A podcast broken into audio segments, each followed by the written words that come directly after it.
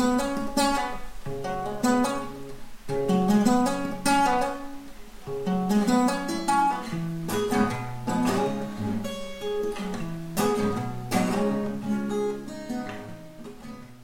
my goodness gracious, folks, it happened again. I sat down to record an intro for this podcast, and I think, okay, I'm just gonna, it's just gonna be five to ten minutes.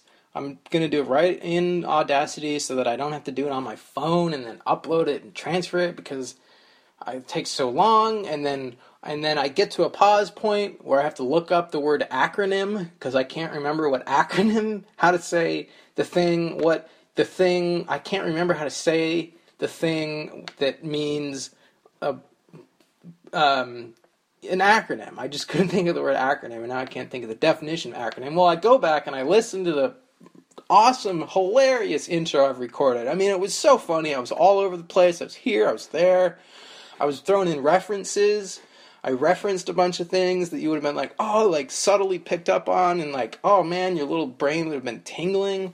And what do I find in the background but a little buzz? Oh, and this podcast already has audio issues that I'm going to have to excuse. And I just can't I can't bear to give you another chunk of of freaking buzzy audio. So, here we are. I'm recording on my phone. I can be just as funny as I was in that intro. There's no reason I can't. I can come up with new material. I don't need any of that old material. Um, and I just I'm I just want some of your sympathy for me, um, and and not ridicule. Like, please don't ridicule me and be like, hmm, this guy is making a podcast and yet his computer buzzes every time he records in it, and yet he still insists on trying to record in his computer. Okay, I don't need that from you. I realize, I realize that it's silly. Okay, and I think I've learned my lesson now. But I don't need, I don't need you like coming at me, telling me that I'm, you know, just, just, just check that at the door. Okay, you can go, go, go to other podcasts and and give them shit, but I've got enough, you know. I got enough shit on my plate, folks. I'm trying to I'm trying to I'm trying to restructure my running style. Okay? I'm trying to relearn the way I run. That's a big thing. That's something that's been conditioned. I've been conditioned to run a certain way. Got to rewire that. Good morning. Good morning, by the way. Hi. Um, I'm not crazy. I'm not crazy. Um, I'm fine. No, I'm fine, guys. I'm fine. I had some coffee. Um, my name is Gabriel Roberts, and I I really hope this isn't the very first time you've listened to this podcast because you're probably a little concerned right now about what you've gotten yourself into. All I can say is that it's not always like this, nor will it always be like this. And that's a good lesson for life, don't you think? It's not always like this, and it's not always going to be like this. Well, right now, I'm in Vermont, the Green Mountain State. And I'm coming to you from, uh, from the state of Vermont. And you probably aren't in Vermont, or maybe you are, but um, you know, I haven't picked up a whole lot of listenership in the state of Vermont to this up to this point. Most of you are in California, in Colorado, or deep deep inside your own ass. Am I right? Am I right? come on out of there. Come on out. All right, come on out. I know. I know. Come on out. Come on out. Bring yourself out into the light. It's beautiful here. It's springtime. It's so gorgeous, and I now understand why people live in Vermont. My first two visits to the state, I was like, oh, this is kind of nice. Oh, like snow. This is cool. And then after a week, I was out of there. You know what I'm saying? Because it was cold.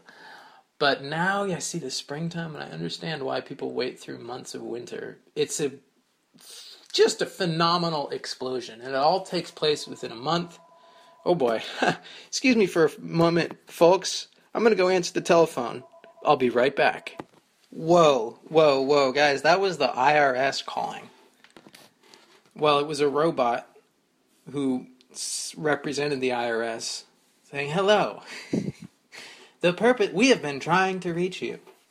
The purpose of this call is to inform you that the IRS Internal Revenue Service is filing lawsuits against you. Holy shit, at that point, I almost screamed and shit my pants, but I kept listening.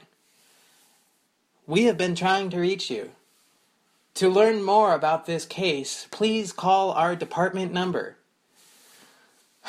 anyway, I didn't know the IRS talked that way, and I'm scared shitless that they're filing lawsuits against the owners of this house. I don't know what we're going to do. We're going to have to hire a lawyer. We're going to have to get our own robot that can speak back to the IRS robot. And we're going to fight this. All right? We are going to fight this to the end, to the nth degree. Woo, you like yourself, you like a mixed metaphor? I like a nice mixed metaphor every once in a while. Let's fight it to the nth degree. Um, all right, so I'm kind of uh, kind of all over the place here, but essentially, this is like an introduction to a podcast. All right, so this is where I set the stage, let you in a little bit on what's going on in my life, and then get you hyped up for this podcast that's coming up. So, in my life, I'm, I'm in Vermont, and it's gorgeous. I mean, really, truly gorgeous. And uh, I like to think that every place is beautiful. You know, everywhere, everywhere is beautiful. Everywhere in this great God's green earth of ours is beautiful. But the truth is, folks, I'm going to give it to you. Are you ready?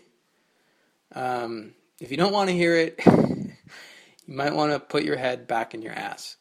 But if you do want to hear it, here's the truth. Some places are more beautiful than others. That's right. Well, I don't know. It's just different. It's different. I mean, every place is beautiful, but seriously, uh, Vermont in the springtime. I don't know. I don't know that there's any more anywhere more beautiful than this. The only problem is these things called black flies, and they're these little insects. They're flies, and they're black, and they bite. They bite, and I've got a little bite on my jaw that I've been uh, rubbing, and um, and they like to um, they like to come after you in the shade. Uh, they like to come after you after it rains a little bit, or just whenever, you know, just whenever. And um, they're attracted to the deep waters of your eyes. You know how you're attracted to the deep waters of your lover's eyes, and you look into your sweet, sweet lover's eyes, and you want to dive into those deep waters, or you want to you want to fold yourself into a tiny capsule and work your way into your lover's nostrils, the deep waters, the deep depths and pits of your lover's nostrils and ear holes. Well, that's what a black fly likes to do. They like to get in there and buzz around and then bite you and swarm you, and you could die. It's true. It's true. This has been confirmed by a recent web search you can die from getting bitten and suffocated to death by black flies. And you know what? They probably wouldn't, um, their pro- mindset probably wouldn't change. It wouldn't change from like, oh, we're just bothering this person to, oh, we're killing this person. No, it's all the same to them. It's all the same. It's just diving for those deep waters and biting you in the nose, uh, on the face, and they are also attracted when you sweat and when you uh, breathe out more. So, like, say you're working outdoors and they start biting you, and you're trying to concentrate on your work and they're buzzing around your face. Well, as you get more and more frustrated, as you work harder and harder, as the day gets warmer, as you build up more of, a sweat, and as you start exhaling more, the black flies just come at you harder it's a tough, it's a real tough feedback loop, and um, and that's why like that's probably why Vermont can be this beautiful. Because if it was this beautiful and it didn't have black flies, I don't know what would happen. Everybody would live here and it would be ruined. So I guess we should be grateful for the black flies. I don't know. Um, in, get some insect repellent, I guess. I, I'm I'm new here, so I'm still just I'm still just figuring things out. I'm still getting used to the fact that I live here now. I live in Vermont. Yeah, I live in Vermont. Interesting in Vermont, a few things I've noticed. Um, people don't wash their cars, basically. They just don't because a car here is something uh, that is going to deteriorate rather quickly. And so, like, you're not going to worry about your paint job because your entire underside will be rusted out before your paint job starts to go. So, why bother washing your car? Also, you're going to be driving on a dirt road later today. So, why bother washing your car? I washed my car. I noticed another thing that I think may be a Vermont thing. Uh, no hose, hose nozzles. They don't really have nozzles for their hoses. First of all, because it rains relatively uh, frequently that you rarely have to water. Okay, you obviously you didn't you never wash your car, so you don't need the nozzle for that. So like if you even have a hose, you don't need a nozzle. You turn it on and you I don't know. I don't even know why they have hoses here. But they certainly don't have nozzles. Um, I'd be interested to see what it would be like to be a nozzle salesman a nozzle a nozzle salesman in Vermont. It'd be a tough gig. be a tough gig.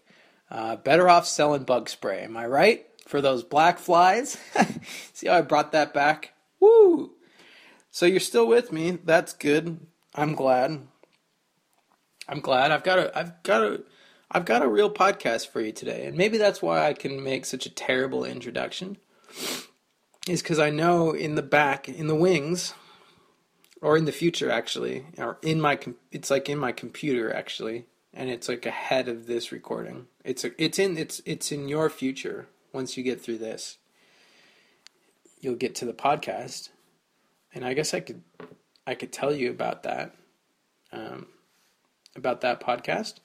Um, do we, there anything else I need to tell you about me? Um, my name is Gabriel Roberts. I don't know if I said that. Hi. Hi, folks. Welcome to another episode of the Painting Pictures Podcast. I'm Gabriel Roberts.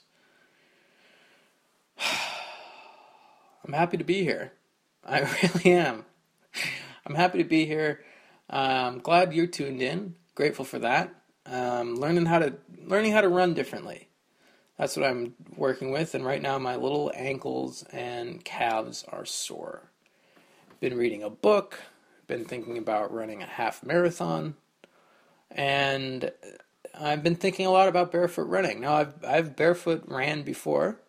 In fact, in California, I once went barefoot running and I got hollered at by somebody driving by in a car, and they said, Woo, barefoot running!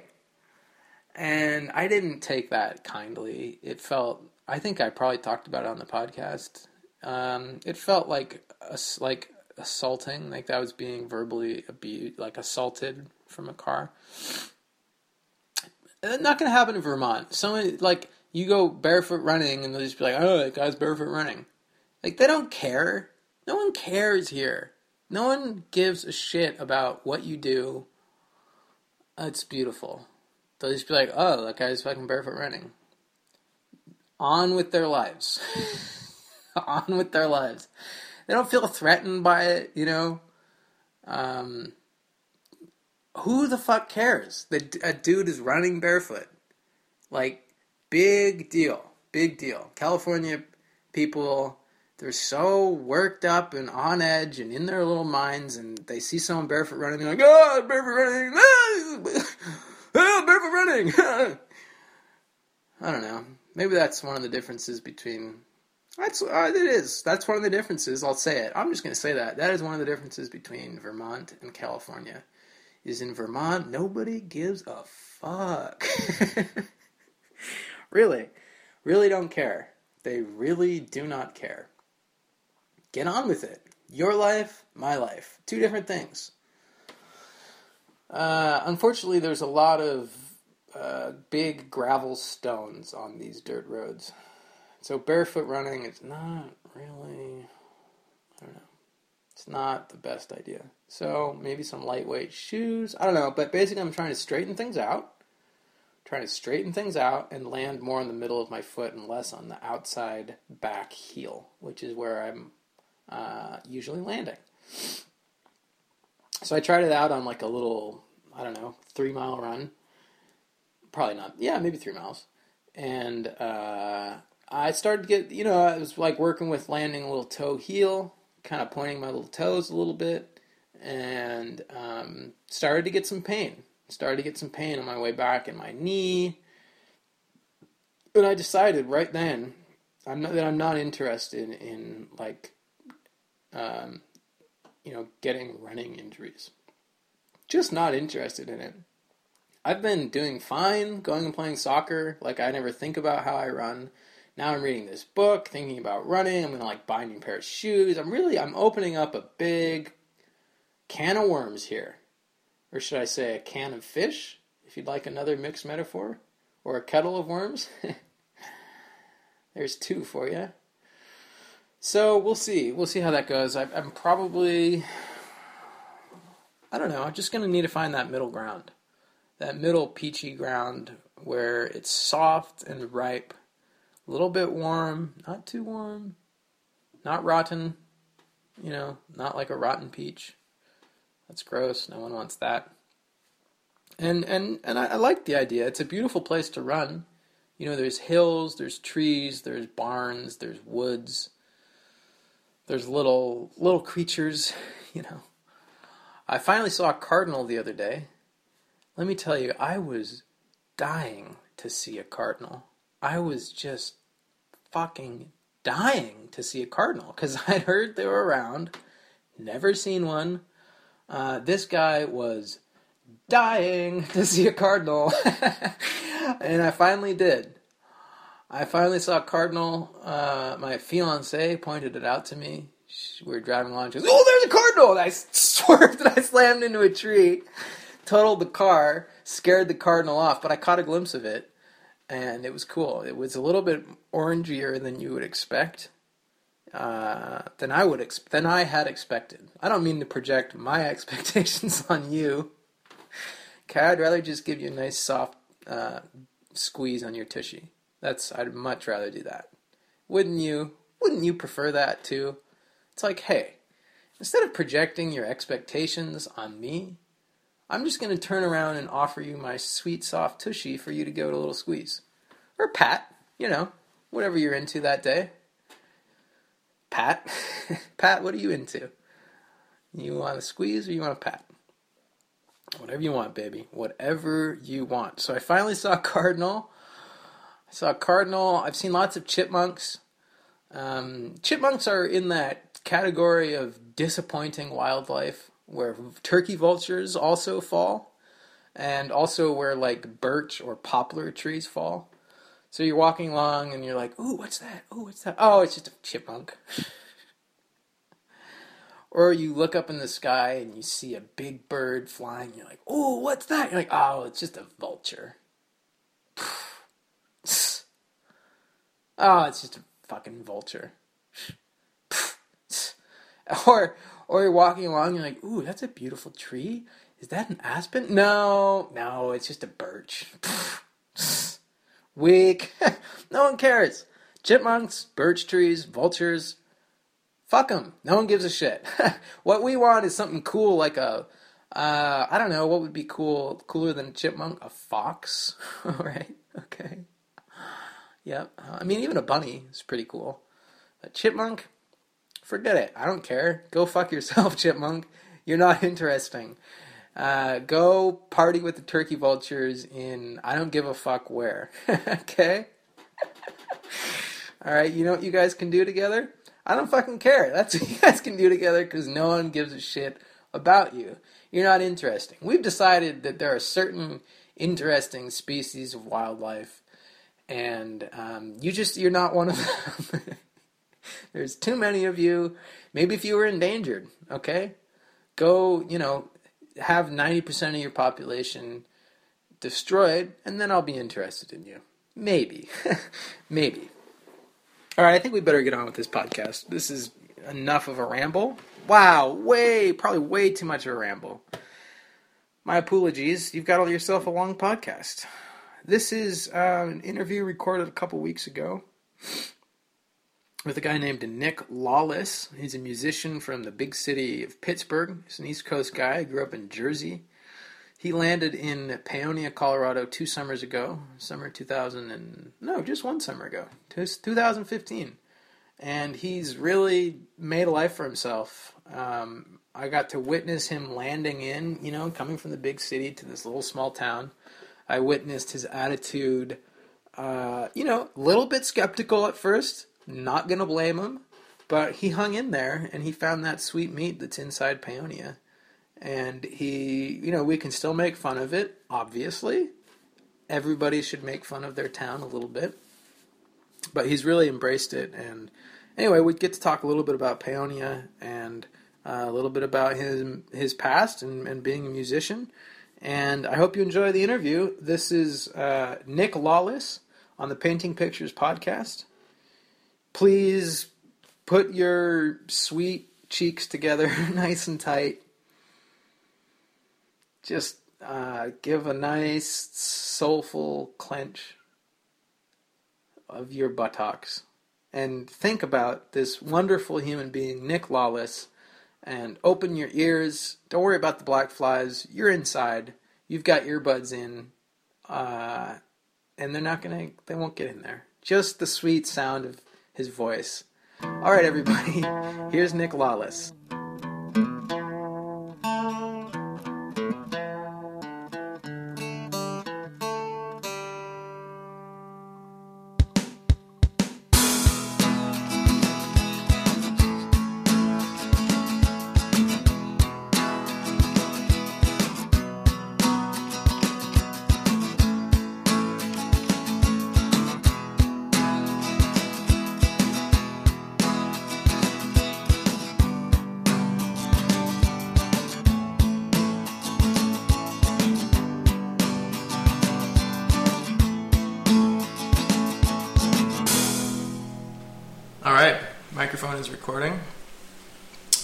Got some uh, kale plants here with us.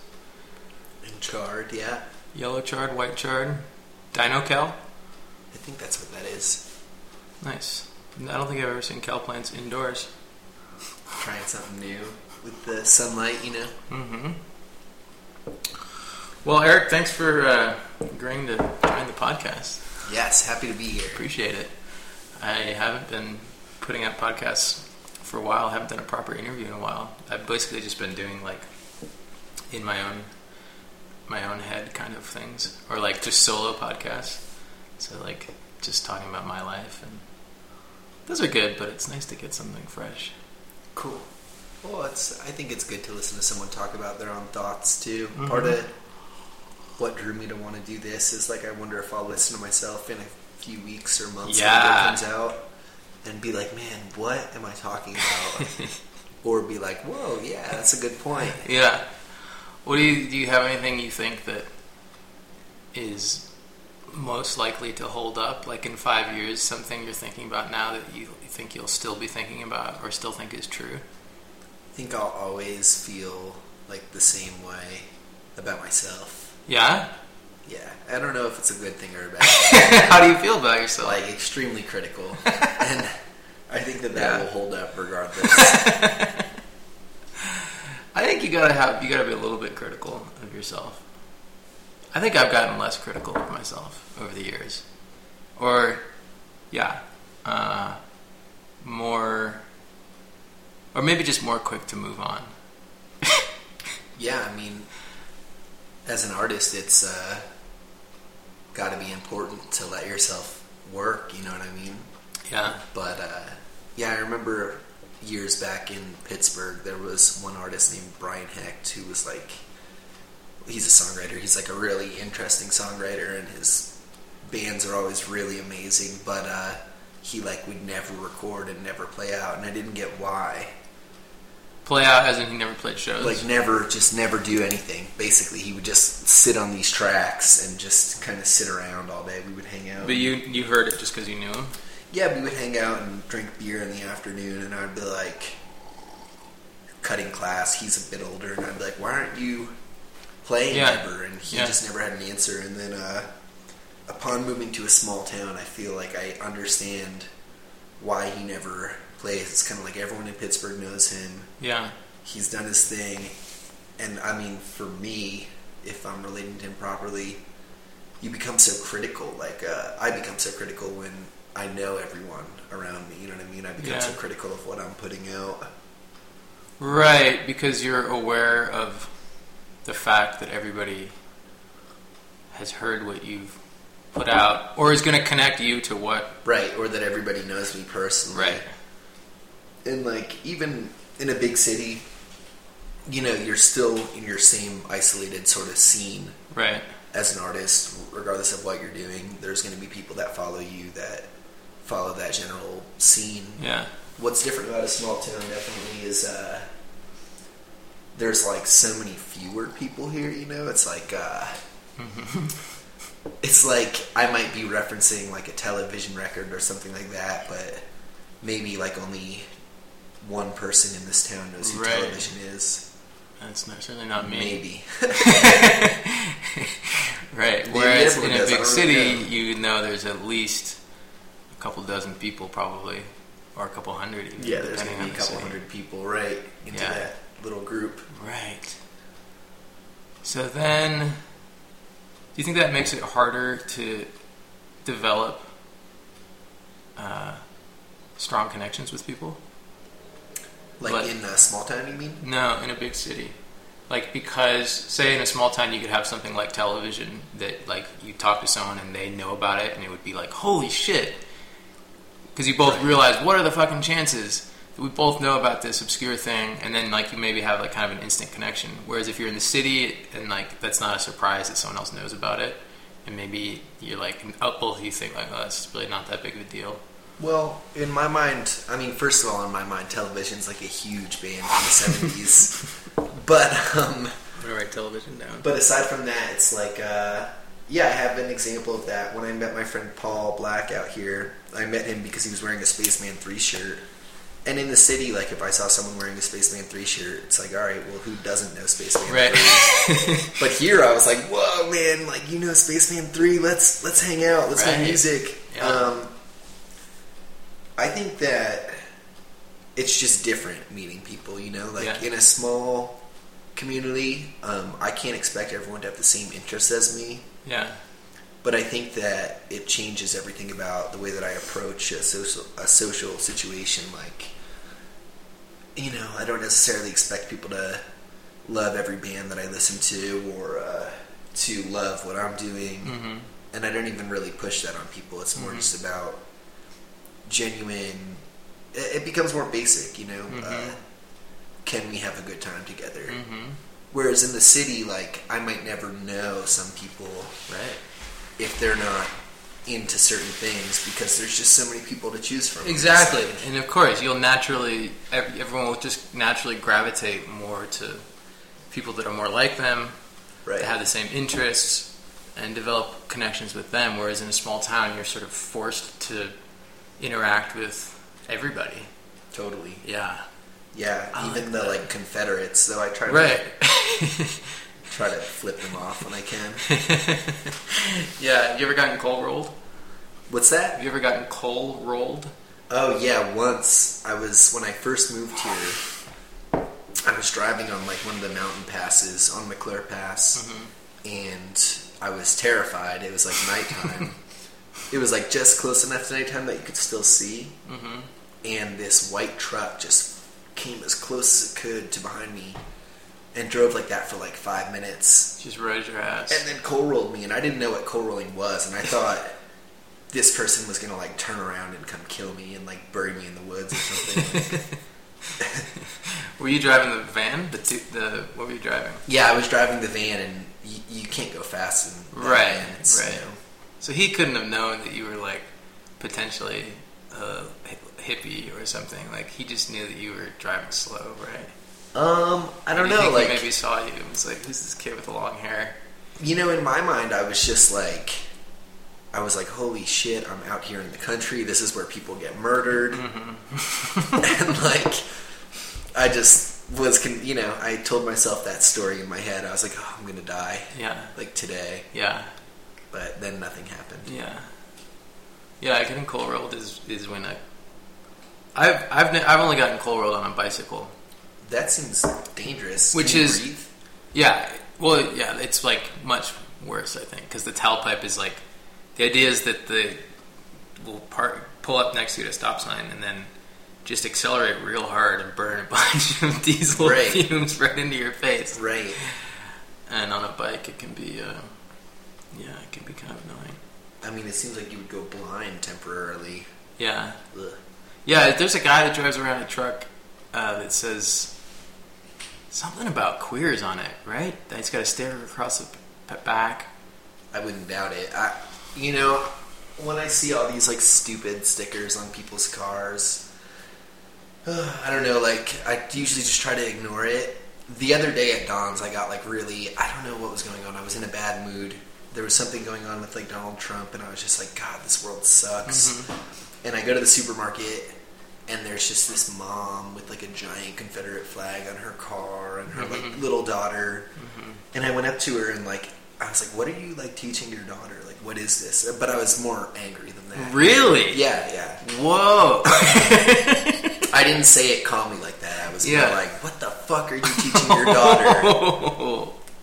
um, How'd that go? Nothing happened. She Uh-huh. like kind of just looked at me and was like, "Whatever."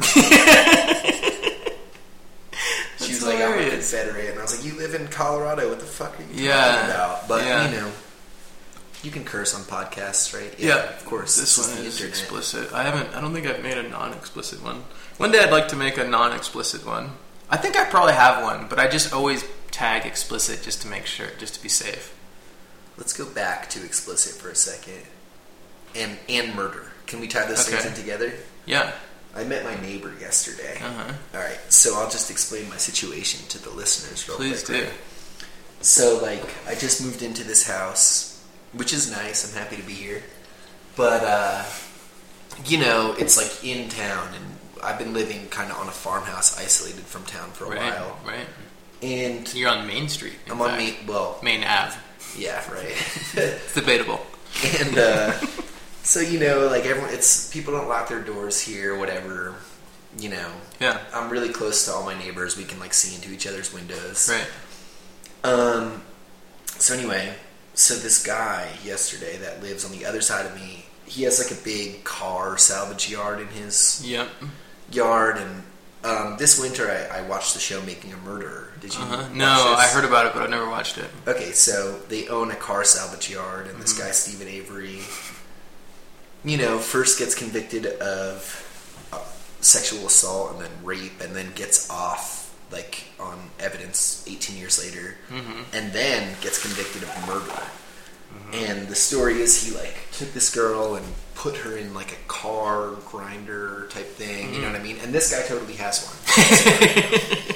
so, so I get back here yesterday, 420, Right. and uh, and this guy, he he has no voice. He's kind of big. He's got huge hands, Whoa.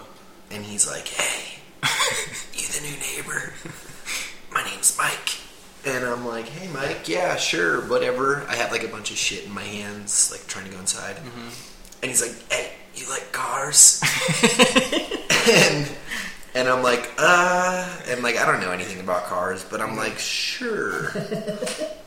Next thing I know, I'm like walking deep into his property, and I'm just looking at him, just sizing him, sizing him up, and I can picture his huge hands just around my your neck, neck.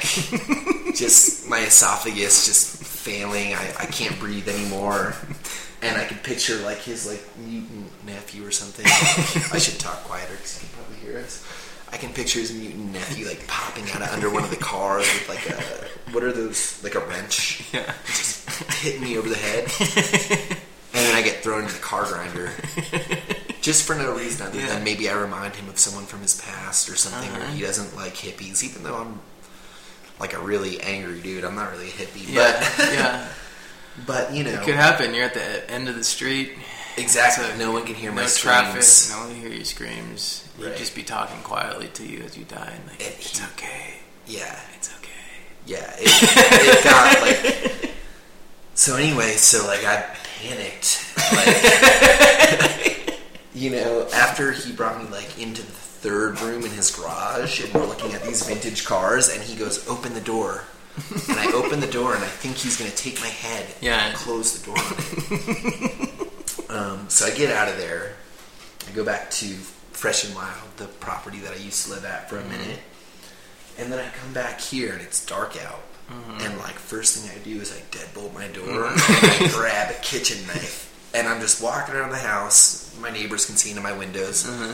and I'm just listening to music, just walking around my empty house with a big kitchen knife. Yeah, just to try to look a little bit badass. No, just to to calm my fears, and that's what my life is like now. Just here. That's So Police. the police. Oh shit. No, maybe not. Oh, no, that's- Police does have a truck no. like that. That's town of Paonia It's like he's got a cage on the back. code enforcement. Ah, hmm Your sheep is not up to code. Wonder what they do. I don't know. Enforce the code. What is the code here? I don't really know. It is an interesting thing though, because it definitely varies by, um, like if you're in the town limits or not. Like Fresh and Wild, I think is outside of. Mm, maybe it's still just It- within it's town. technically outside. Yeah, It is outside of town. Yeah, things are different if you're in the town or not in the town. But uh, yeah, that's pretty scary, man. It was really weird. Did you have some cool cars? Uh, you know, it was like there were cool cars there, but they weren't.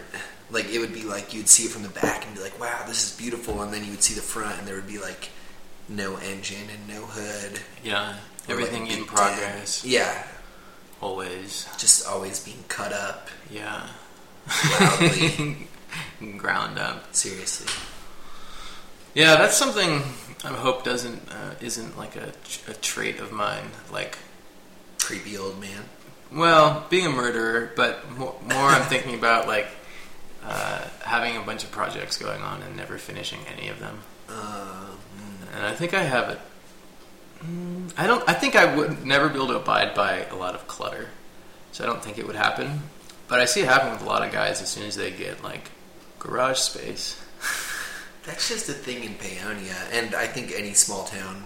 Yeah, I think it's because people are bored out of their minds. yeah, like a lot of times when I'm driving around through like the plains, you know, and the mountains, I'll just look at them and see like so you could either like think that it's really beautiful, like for me, I'm not from here, and I'm like, wow, this is great. mm-hmm. But imagine you're like a ten year old or twelve year old kid. and you're just out in a trailer in the middle of nowhere. You're just looking at the fucking plains, and you're just like, God, this is my hell. totally. So You can maybe drive a half an hour and get into some like tiny little town that has like right, right, you Nothing. go to Delta, which is right. I don't even know how to explain that to people that aren't from here. It's just, well, Yeah, highway- it's like- town. It's a highway town, middle America, pretty typical. They do have a really good cafe. Have you ever Do been into that Dogtown Espresso? Oh, you know what? I tried to go last time I was there, and then someone hit a gas line on the street, and a whole half side of Delta was closed. Yeah, you just couldn't get out there. Couldn't couldn't get. I mean, it happened while I was there. It's like she was making my coffee. Gas Uh. line. That was it. End of story. Yeah. But you've like you've liked it well enough to to hang out for a bit. Small In town. Delta? No, Oh, Paonia. yeah. Paonia's different though. Well, I don't really have a choice. I looked at my bank account yesterday. I have five dollars forty one cents in there. so every time Nice. I, I, thought I had a choice, like I was like, oh, I'm doing great. I got a house. I'm like big balling, Yeah, but I'm not. yeah. Well, you do have the house though, Mm, which is pretty sweet. it's true. and you got windows, and we got a little town that you can walk into and run into people. Yeah, it's a good combo. I definitely thought that I was gonna stay in Paonia for forever. Well, I don't know if I really thought that, Yeah. But longer than I did. I mean, you kind of were here for a while, on and off. Yeah, like two years. It's a long time. No, not even two years. It is a long time though. I feel like there's a big gap here. You have people that are here for like a year, Yep. or you have people that are here for like ten years. Yep. At least. And then you have people that are retiring here. That's been their plan. They come here and they get their spot. Right. When you're, that's what you do when you're like 24 years old. You come here, you retire, and you just trade gemstones for food. it's true. There is uh, that is one of the big differences between small town and city. And I think it probably has to do with the price of rent and just the fact that in a big city everybody is working basically. Right. I mean, you have people that are working like in the service industry that are chilling at the park during the day, but here you have a bunch of people that are just essentially doing nothing all day long. It seems, and uh, there's something to that. Like, I think that maybe people in the city work too much. Yeah, I can agree with that. I think here it's an interesting skill that you learn to like pretend that you're working. Like, you know, you're like, I, I might be doing something that's completely just for myself and it's not going to help me get money or get anywhere else in life. But I'm like, oh, this is my job. This is yeah, right, right. Um, I don't know. I mean, I remember my friend Josh told me about when he was in Nepal, I believe, Uh-huh. or maybe Tibet. I don't. know. Is that this Tibetan place? Mm-hmm. Okay. Wow. Maybe we'll edit I believe that. so. yeah. But so like there were three times a day where there's this massive circle in the middle of town, Uh-huh. and people would just walk the circle for thirty times around, three times a day, and that was like Social hour? Would they talk? no, No. no, no, no. You just walk around the circle, Yeah. and it's kind of like the same concept. I think it's like this is just what you do. It's just something you do. Yeah. Yeah. And here you could kind of do the same thing. I mean, I could walk into town as if I'm going to go to a restaurant or get something, even though there's nothing to buy and no Right. restaurants. But you could just do a lap. Uh huh. And then I could just do it again. And you could stop and chat with a couple people. Yeah. I do it going to the grocery store. I get like multiple coconut waters a day, even though I don't even really like them. Because it's just like, all right, this is what I'm doing. Yeah. you got to. Yeah. You got to. You got to do that. Well, and you work too, so that gives you some gives you some structure. I've had some experiences though of having no. The worst has been in in Carmichael, Sacramento, my dad's house, because there you can't. You can walk twenty minutes and get to a liquor store. Right. It's you can walk highways, right? 30 minutes and get to a drugstore. It's um, it's suburbia, so it's just massive grids of homes, and the main thoroughfares are, you know, not pleasant to walk on, and it's cars just roaring by like 40 miles per hour in traffic. So here to be able to get out, there suburbia tends to create your little like sinkhole of your house Totally. you just you get stuck and and then you have to you have to do all this effort and like plan something to get out. It's like okay, I'm going there, and you got to get in your car. Here you can just kind of be like, eh. You like walk outside to like look at something, and then you end up just like walking down the street and talking to someone and going and smoking some weed or swimming or Right. Yeah. Yeah. Where I grew up, trading crystals. Right, trading crystals. That's what you do here. Where I grew up, it's like it's kind of suburban, but it's it was only a two mile town, and it was right on the train line to the city. Mm-hmm. So like I would have called it suburban, but there are certainly other towns in New Jersey where it's all like huge houses that are really nice, but it's like the houses are really nice because of what you're saying. It's like you're walking far just to go to a convenience store. Yep. Um, I can't say I've ever lived in a situation like that. That Yeah. It's weird. It seems like it would be hard. I think it's kind of like the, the, the weird in between. I think that. Hmm, I mean, it's based on the fact that, like, everybody. I think it's based on, like, everybody wanting personal space and the type of space that you get normally, like, if you have a farmhouse. Like, you have your own yard, you have your own kitchen, everything you need in your kitchen. You have a bread maker, you have an oven, like all these things. Whereas in a city, you don't really need any of that stuff because You just buy it. you just buy it. So I think it's based on like everybody wanting that, but then it's it's saying, well, you can have that within like a you know an eighth of an acre or something plot, and then it just I don't know. It falls. I don't know. I don't know what's going to happen to suburbia. I really think in the glorious future, suburbia has to change. Like I think cities are going to kind of evolve like more or less along the same lines that they are, and I think you'll have people that move out to the country and have like homesteads and like big property and like growing their food and all that. But I don't know what's going to happen to suburbia. right. Very few people have the suburban dream anymore. Yeah, Yeah, and you know, it's funny what you're saying about wanting the comforts of a farmhouse, of the space and the bread maker and whatever. Mm-hmm.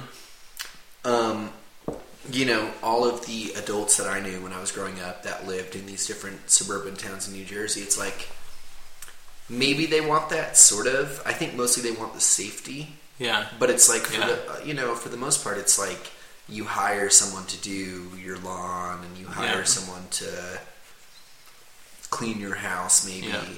And you don't really cook. You go to this like big supermarket called Wegmans, which is kind of like Whole Foods, Uh-huh. but like There's a Wegmans not in a Buffalo. health. Yeah, it's like it's not about health. It's like a nice grocery store.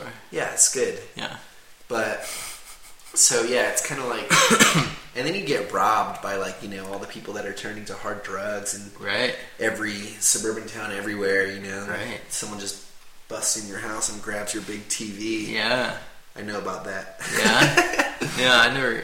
I don't think I've ever gotten robbed. Well, I've gotten like mugged on the street, You've never got. Well, I've never gotten like robbed. I've never really had stuff to rob. I once got burned by this guy Ben Catheo. I hope you're listening. And uh, he was my like roommate in college. I really didn't like him. He lived with me for like a summer. I Mhm. lived in this big, gross house. in Pittsburgh. Yeah, and uh, I remember the day so well. It was like I had I was in a rock band at the time and was partying a lot and was selling drugs, obviously. And the night before, I like went out and stayed with this girl, and I woke up and she was like walking around speaking Spanish, and it was really sexy, you know. And I was like, "This is the best my life will ever be." and then I took a walk to the bar and like like a nice bar and got Bloody Marys with my band at like four in the afternoon. Uh huh. And then I went home and I had a message from a girl that would later be my girlfriend of like two years that was like, Hey, I can't wait to see you. Mhm. Which that became more complicated later, but it was great at the time, you know what I Uh-huh. mean? And then this kid, Ben, he was moving out that day. And I go into my room to like sell some, probably some Coke, honestly. Huh. And uh, I like am looking around for my scale huh. and my money, and I can't find anything. Oh. And all my weed is gone. And Oh. I was like, you know, being spotted by a certain mafia at the time, Uh huh. and all of a sudden I was in like you know a bunch of trouble. Yeah. And yeah, he totally robbed me, and then his dad rolled up with him. And uh, is this good to talk Yeah. about? Yeah. We gotta. Get, I want to get a little bit of your your stories. This is, a, this is a great one. Kidding me? Mobs. Yeah. So so the kid he robbed he just robbed me, and uh, it was just a really weird. What did he roll up with his dad to do? Well, so he was moving out of the house that day, yeah. and his dad lived close to Pittsburgh, and was like, "Oh, my wonderful son Ben, I'll help you move." And this kid was such a tool. He like, I was playing in a band at the time that was doing well, and he like really wanted to be a musician and would totally like copy my shit. Uh-huh. But he was like a total like prick looking swimmer type jock, not like you swimmer. Like he looked like he looked like I'm a like a wannabe Michael Phelps type guy. You know what I mean? I don't know. I can imagine that. Okay. And uh, nice so, yeah, hairless just- hairless chest. yeah, and he just fucking Long robbed arms. me. And, and it was a weird experience where like I was having this great day yeah. and got robbed, but was still having a good day because sex just cancels everything out in a man's mind, I guess. Well, it certainly can. it feels pretty good. Right. So then you were in trouble because you had a bunch of coke that you were supposed to sell that you then was gone. Right, and I, the way that I used to do it, because I was, a major drug addict myself was I would get it spotted to me. Right. I had built up enough trust Right. within this system that I Right. would get it in advance. Right. And then you just have to make sure you sold enough of it. Uh, Yeah. um, so that ended up being like a really troubling situation. I was like avoiding this mob Yeah. for like two months. Yeah. And Pittsburgh, it's it's a big city, but you know if you're looking for someone, it's not hard to find them. Yeah. And yeah, I ended up getting out of it, but Good. but it was it was crazy. Yeah. yeah, new uh Yeah. Sex is great. That the beginning of of of love or whatever is great. Yeah, gets harder as you get older too How so? to make it last. I think. Yeah, that feeling. Yeah, like I remember being drawn to every girl that I had been with, Uh-huh. and now I'm like so hardened and old. You know, I'm just I'm not even old, but I'm just I feel old, yeah.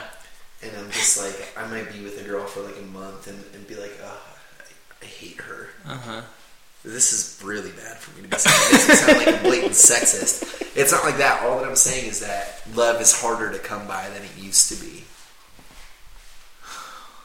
Yeah. It's like Do you think it's because you're less willing or less interested in like compromising things or like altering your core your path? yes, I think that I've figured out a lot more of what I want to be doing. Yeah. Sort of. Yeah. and and definitely the compromising. It's like if someone is, for example, especially out in Colorado, you might get this someone that Trades crystals. or is kind of like a bigot more so. I don't Okay. mind someone trading crystals, but like say you get someone that like has an accidental sense of like bigotry or racism in them, you know, built in from their parents or whatever. Right, and you know it's not on purpose. You know it's not them, but Right, but that's how they listen are. to them talk and be like, Ugh, Yeah. and I I just can't get past it. Right, and you don't have yeah. I think also, or I think about my experience and how it used to be. I would I would give up everything for a woman, and like that was the ultimate thing. Is I wanted like the approval and love of a woman, and uh, and then you realize that you just don't want to do that because then your life is miserable kind of. Right. or you have like two lives. You have one life where you're like yourself when you're alone and then you have the other person you are when you're with that person. And like yeah you realize that the most important thing in life yeah yeah. Certainly if and when that person leaves it becomes challenging to figure out what you know maybe what you're doing in that situation. Yeah. Yeah Yeah, and so once you get that, you know kind of who you are and who you aren't, then uh, you're not willing to, you're not interested in giving that up for anything because then it just sucks. You're just like wasting your life basically. But I had no idea what I was about like for a while in high school and college, so I didn't have that clarity of like whether or not it, it matched up or whether or not I, I, I was continuing my own pursuits or whatever. I'm collecting. I've got a pretty good crystal and rock collection, by the way. i got one too right on my desk But I didn't bring them. I think I brought one of them. I put them in a box, and I felt kind of bad because I was trying to cl- clear up my room a little bit when I left because it's kind of like uh, I'm like becoming more of an adult, and so I kind of want like my bedroom at home to be le- a little more of an anon- anonymous place. Have it be a little less of just like Gabe's room. right But uh, so I boxed up all these crystals and like stones that people had given me, and I like I like them when people give them to me. They're pretty, but I don't know what to I don't know what to do with them. I guess you can put them on like a windowsill, that's but all it's just like do. yeah. so I put them all in a box and put them in the bottom of another box that's just gonna sit in storage. And then I was like, why didn't I just leave them in the room? Like that's something you could just leave in a room. Just well like- that's a living in colorado thing too once you end up with like 30 pounds of rocks yeah, you gotta you can't be just carrying that around right. You gotta get rid of them, and start over. totally or try, try to trade them. getting rid of them and starting over, you know, is interesting. Like in the sense of maybe these were all things that were given to you from like a spiritual sense. Someone else was like, "Oh, you could use this," Yeah. and so to get rid of them and start over is kind of like repurposing a sense of identity. Sure. Yeah, not being tied to other people's ideas of you, maybe. Yeah. I mean, you know, um, my parents, like, as soon as I started getting in trouble, basically, like, cleared everything out of my childhood bedroom and, Yeah. like, put everything in the garage. And now it's at the point where, like, everything that's in the garage is getting thrown away, Um, which is kind of like crystals, right? And it's like, I could be bummed out about it, Yeah. or I could just keep doing what I've been doing, which is moving to new places and just acquiring all right. new things. And Um, not being attached to anything. Yeah, it's nice. I mean, it's a lesson that I learned a while ago when I was.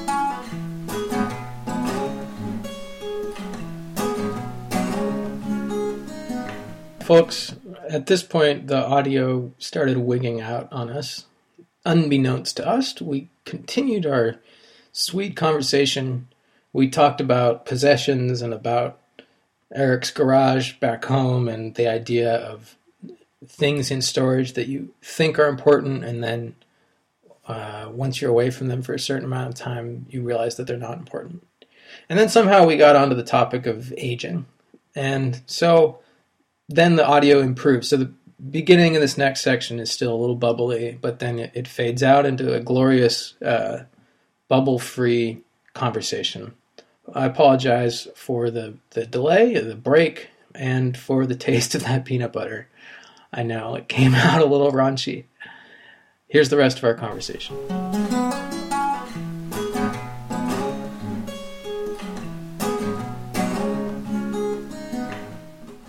I mean, I think I'm still personally, I'm still uh, holding out uh, hope and sort of in denial about aging. And I figure, like, I might as well be. I don't know. There's something to being pragmatic too, and being like, yeah, I'm gonna get old. Because, and Are I'm not. though? Am I what? Yeah, I mean, I.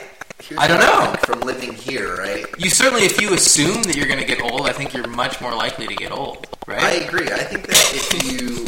So, from living in Paonia, right, I've realized if you think that you're young, you may actually even be, like, gray haired and physically look young forever. Mm-hmm. Like, it's a. I believe that. it's a new concept to me. It's like, you know, I feel like you can actually never get old. It's like not like in a Peter Pan way. Like hopefully Right. you'll get more responsible, Right. but there are definitely ways to not. Right. It's a it's it's a state of mind, I right? mean, it's kind of impossible to tell how. I I know how old you are. You know, it's kind of hard to tell. right. It's like you could, I suppose, be 32 or you could be like 22. Right. Yeah. I think that's. Well, thank you for the compliment. I'm 29. Gonna be 30. Yeah, it's. Uh, I think it's state of mind, and it's like I kind of feel the same way about um, ideas of like, say, the idea of world peace, something like that. I think that um, I have this idea that like you might as well think that that's what's going to happen or imagine that. Like or you might as well imagine that you're not ever going to get old that you're always that i'm always going to get to play soccer. Or like uh, i don't want to be delusional and i guess that i think the important thing is not to be attached to any outcome and then like be disappointed when like world peace doesn't happen but like i feel like because of the idea that our thoughts create reality you might as well have positive thoughts and like thoughts of revolution and world peace and all that kind of stuff. Because Yeah. why not? I like that. I've never thought like that. Yeah. But but in reality, do you think I mean, I can't say if we're getting closer to a sense of world peace. It's like as I understand more and more about what's going on in the world around me, Mm-hmm. it's kind of like things are certainly progressing around the world, but then I also know so much more about the bad things happening. Right. You know, Right. but but it's like but they are a lot a lot of things in the world are on their way to definitely not being perfect, Yeah. but getting somewhat better than Yeah, I agree. used to be. yeah. Yeah, it's a tough one because you don't want to. You do want to be realistic, and you don't want to uh, ignore the bad things that are happening, so that you can maintain some rosy outlook. Um, I think that for things to be really, really, really good in the world uh, is actually there's only a couple of fundamental things or specific things that need to change, and there's not any major barriers f- between those things changing. Like, for example, if the United States were to cut their military budget by, say, $900 billion, the world would magically, quickly, and drastically change. Sure. And that's something that potentially could happen. Like, for in order for that to happen, it's just a, a series of people that have to change their mind about things, right? So it's it's very much within the realm of possibility. It's not like we're faced. I mean, environmental degradation is something different. Like that's something that can't just be changed by people changing their mind. It can stop getting worse, but for I think we're at a place where that hasn't gotten so bad that it, it wouldn't recover. You know Okay. that like the world couldn't, if we stopped making it worse, couldn't recover.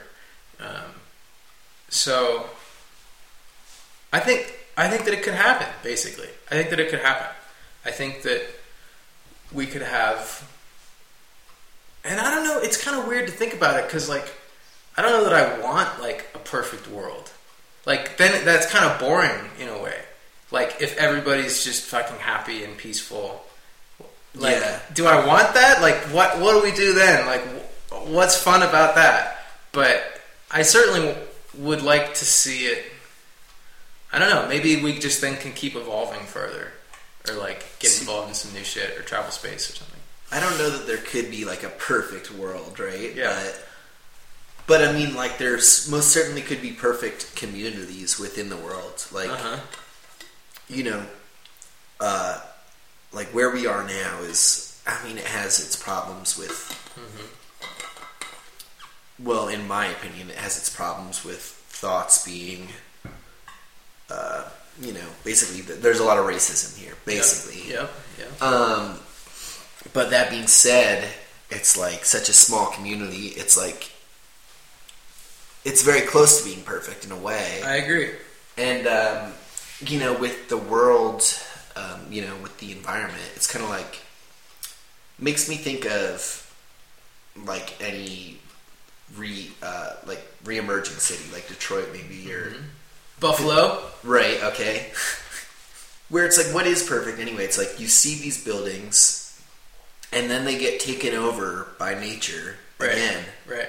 and they kind of get like re-inhabited Yeah. into the natural world. Yeah. But then they might get even a third life of like urban farming or something. Uh-huh. You know what I mean? And Uh-huh. it's kind of like. I, I don't know. I don't Yeah. know what perfect would be. I mean, I kind of like that Oh, of third course. wave of it. I do too. I think that basically I, it's all about freedom and like whether or not people are free to move, to be themselves, to walk down the street without fear. You know? I think that's the basic to think what they want, you know, to Mm, Is it though? Because freedom of expression is is a great thing, but at the same time, it causes for expressions of violence. True. Well, yeah, you have to have like sovereignty. So your freedom extends only as far as like your person. Like it, it can't impinge on anybody else's freedom. That's got to be the the line.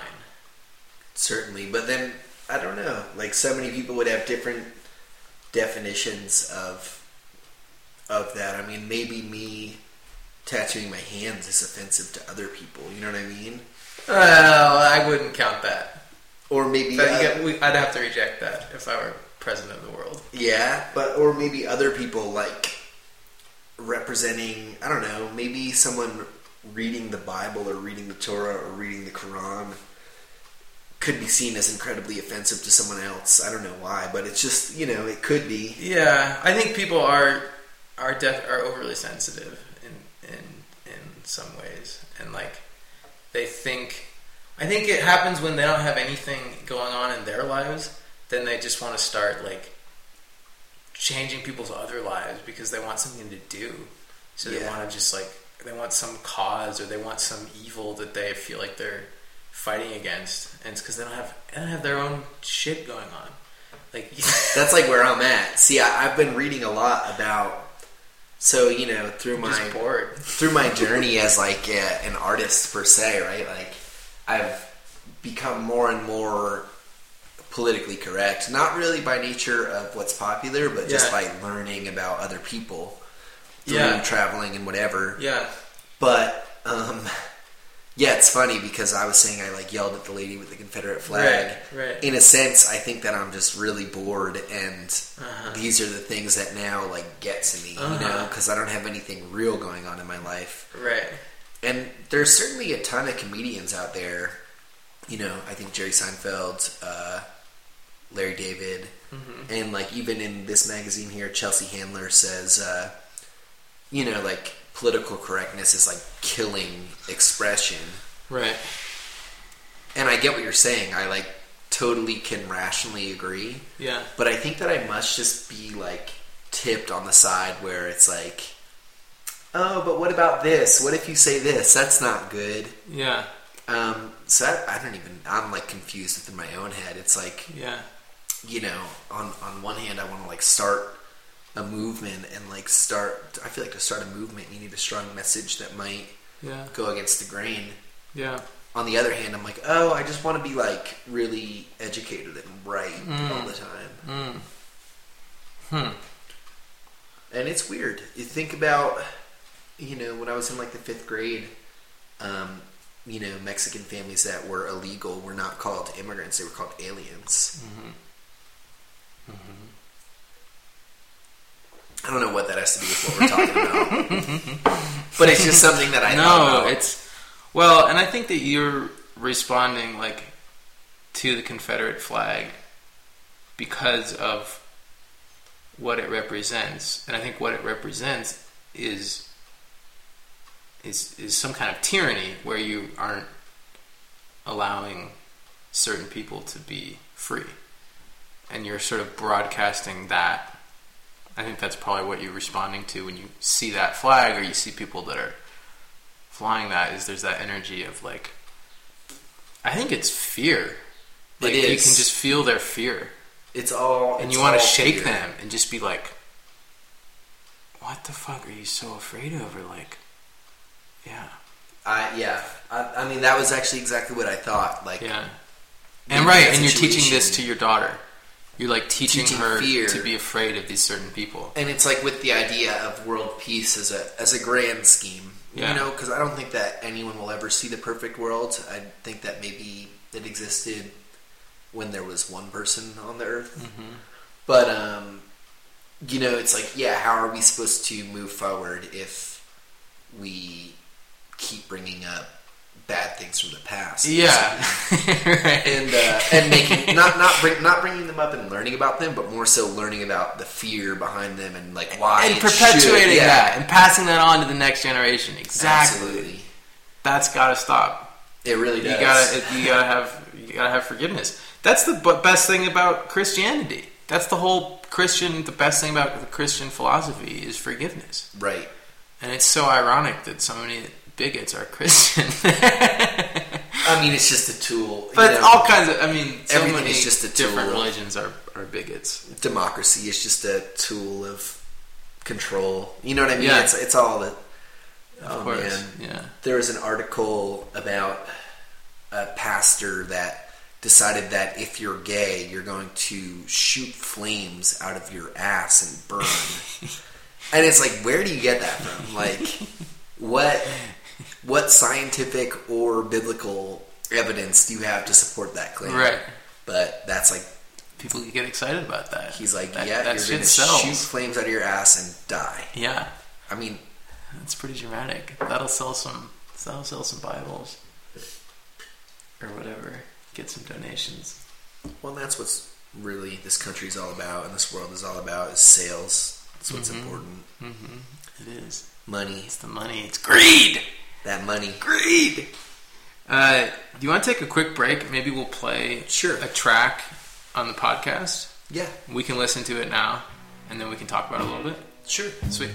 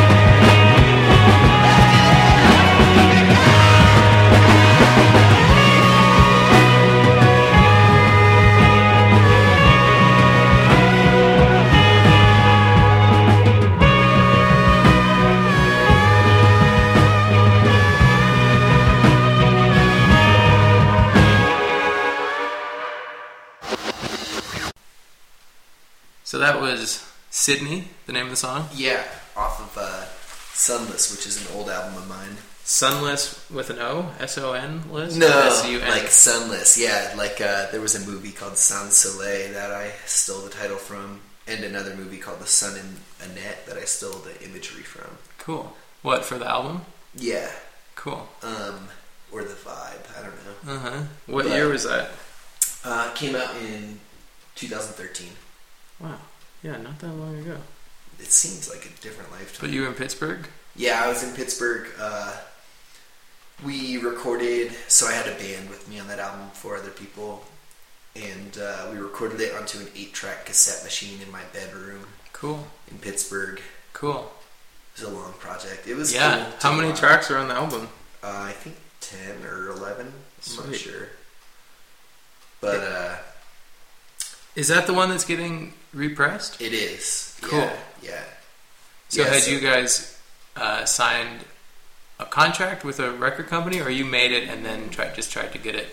It like loosely was contracted, I guess. Uh, contract is that the right word? Sure. Contracted. Contracted. Yeah. Um, it came out on a black metal label. Okay. Uh, this label called Ageless Curse that ended up dissolving because its main band, Dendritic Arbor, became like a much bigger black metal band in America and signed to a bigger label. Uh huh.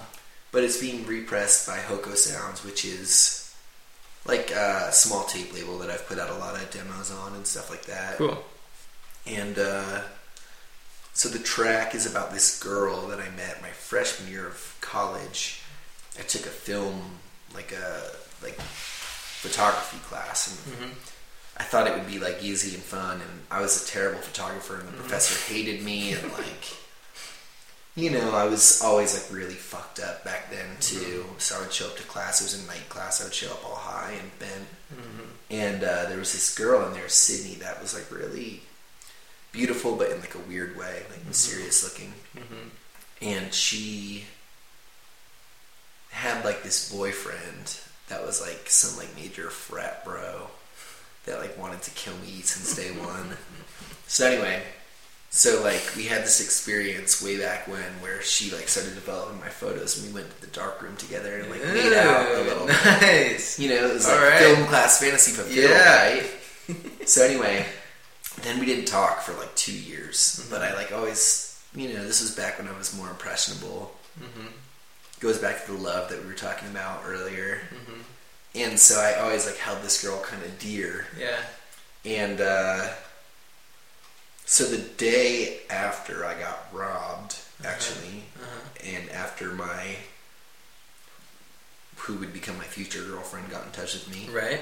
um, there was this period for one day where Sydney came back to Pittsburgh to go to her boyfriend's college graduation, and um, she called me at like eleven at night Uh-huh. and was like, "Hey, I'm coming over." Wow. Yeah, and came to my house, and we totally. Sorry, you know. Yeah. She's not gonna listen to this. so we, you know, we got Cool. we, we finally fulfilled the, cool. that yeah. dream. Yeah. And then like the next morning, she like bounced and was like, "Hey, I'll probably never see That you." was again." it. And so that was like I wrote this song. Wow, I was very different at this time. I guess things were different. Yeah. The next day, I I saw another girl. This makes me sound like a horrible misogynist, but you know what? This is just the way it was. Different life, Whatever. Yeah. The next day, I saw a third girl, and when I was leaving her house the next morning, I remember it was raining out, and I was waiting at the bus stop, and I was really like bummed out about never seeing Sydney again. Yeah. And I still haven't seen her, Yeah. and uh, and like just wrote this song on my notepad on my phone, just Cool. like, and that was it. And Okay, man. you know what? The girl who sings on the track in the back was a different girl that I was seeing at the time, and while we were recording, was making fun of me the whole Uh-huh, time. Of course. it's interesting how um, there are like loops of people in your life, and like you talk about that sort of that sounds like that experience when she called you at eleven and came over was sort of the end of this loop that got started in that class in Right. the dark room, and then it like it takes however long, but it's like it's still part of both of you, and then like it maybe finds sort of a, a conclusion, and like Right, absolutely. That was the close of that. and that was that. And, And- I've had ex- I've had sort of similar experiences with people where you just like generally now I accept when people aren't in my life, but sometimes there is that feeling of unfinished business, and it's really cool when you can like kind of Close the loop. Close the loop. Absolutely. yeah, Absolutely. It's like the idea of infinity. You know, it's like you have this middle point, but maybe it never really closes because, uh, you know, as a person and another person, you know, we have some sort of investment in each other, whatever it may be. yeah, And you have, you know, your one loop Yeah. that closes, but there's always room for it to open. right, right. That's true. You never know. Yeah. You never know. Well, thanks a lot, man. Thank this was really fun. Great pad to record a podcast in, and uh, thanks to the tracks. And I'll put I'll put some links up on the page so Great. people can find more of your music if they want. Cool. And um, keep on keep on living the Paonia dream. I will try. Thanks, Eric. Thank you. All right, folks, thanks for listening. That was Nic Lawless. Go to Gabe Roberts Art gabeRobert.com, G A B E R O B E R T S A R T.com, and go over to the podcast page and you will find a couple of links and a picture of Eric, aka Nic Lawless. Thanks for listening. If you have any questions for moi, send an email to gaberobertsart at gmail.com. Happy spring, happy fall, happy oatmeal season, because every season is oatmeal season, because um, you can put different toppings on it. I love you all. Thanks for listening. Until next time, adios.